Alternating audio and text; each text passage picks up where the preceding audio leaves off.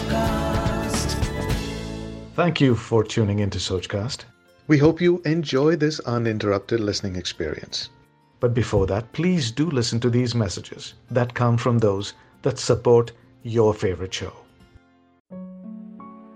नमस्कार मेरा नाम है अमित वाधवा कहानियों को आवाज़ देता हूँ और कहानियों को आवाज़ देते देते मेरी मुलाकात हुई कुछ ऐसे साहित्य के सेवकों से कुछ ऐसे लेखक गणों से जो अपनी पूरी निष्ठा से साहित्य की सेवा में लगे हुए हैं। भाषा की शुद्धता को बचाने के प्रयास में लगे हुए हैं। और कहते हैं ना कि संग का रंग तो चढ़ता ही है। कहानियों से तो हमको भी प्यार है। याद है मुझे संडे का वो कलर्ड सप्लीमेंट जो न्यूज़पेपर के साथ में आया करता था और उसमें एक कॉलम होता था लघु कथाओं का। और वो लघु कथाएँ बचपन से ही मुझे पसंद थी। तो जब ये संगम हुआ तो साहित्य की सेवा में मेरा भी कुछ सहयोग हो जाए, मेरे भी सहयोग की एक उंगली लग जाए। इसी इंटेंशन और इसी सोच से ये पॉडकास्ट शो शुरू किया सोचकास्ट पर, जिसका नाम है मतलबी कहानियाँ। सुनेंगे ना? वेलकम बैक टू मतलबी कहानियाँ। जी हाँ, लघु कथाओं वाला पॉडकास्ट और मेरा नाम है अमित वाधवा, कहानियों को आवाज़ देता हूँ। आज की लघु कथा है, बड़ की बड़ी ना हुई। जिसे लिखा है प्रतिभा श्रीवास्तव जी ने। कहते हैं कि बेटियाँ जल्दी बड़ी हो जाती हैं, पर यह आधा सच है। और आधा सच यह है कि बेटियाँ कभी बड़ी होती ही नहीं हैं। सयानी होती बेटी से अक्सर उसके पिता कह देते हैं तो कभी बड़ी होगी भी या नहीं? अपनी बेटी में स्वयं को निहारती मैं बहुत दूर तक की यात्रा कराती, जहाँ आज भी सब कुछ वैसा का वैसा ही है। अम्मा की एक न सुनने वाली मैं बाबा की बात उनके कहने से पहले ही समझ जाती। जैसे राजा की जान तोते में बसती थी, वैसे ही बाबा की जान बरकी, यानी बड़की में बसती थी। बड़ी होती गई और आदतें बदलती गई पर कुछ आदतें कहाँ बदलती हैं? बाबा कभी भी अपनी चाय पूरी नहीं पीते थे। हमेशा थोड़ी बचा के मुझे दे देते। उनकी झूठी चाय का साधिकार पीना किसी इनाम से कम ना होता। थरिया में जानबूझकर भात ज़्यादा परोसती कि कहीं उन्हें कम ना पड़ जाए। बाबा परसन जो नहीं लेते थे, यानी कि बाद में नहीं लेते थे। और फिर मेरा अंश भी तो उस थरिया में रहता, जो बाबा पहले बरका बरका कर चार कौर मुझे खिलाते। उस चार कौर से पेट भर जाता था।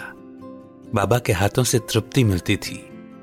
वो चार कौर खाने के बाद बाबा की धोती से ही मुँह को पोछ लेना और बाबा का कहना बड़की कभी बड़ी होगी भी कि ना? और बड़की का बाबा की तरफ़ देखते हुए खिलखिला उठना बाबा कहते, बड़की की हँसी से अंगना भी हंसने लगता। जब बात शादी की चली तो बरकी सहम गई। सहम गई कि उसके बाबा कैसे रहेंगे? कौन देगा थरिया परोसकर? कौन उनकी धोती में हाथ पोछेगा? अम्मा से छुपाकर कौन उन्हें लौंग लत्ती और गट्टा खिलाएगा?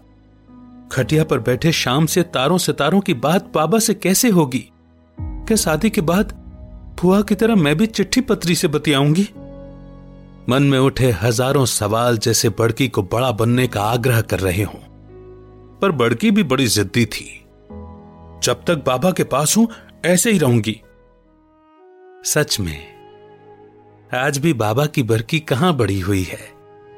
वो धुंधले यादों में जाकर अब भी बाबा की धोती पकड़कर खींचती है। लौंगलती और गट्टा खाती है।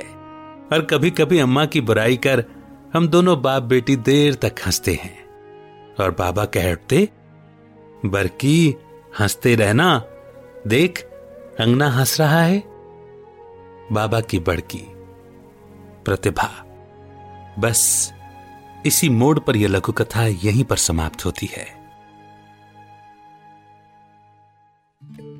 कैसी लगी आपको ये लघु कथा? ये पूछना बेमानी होगा।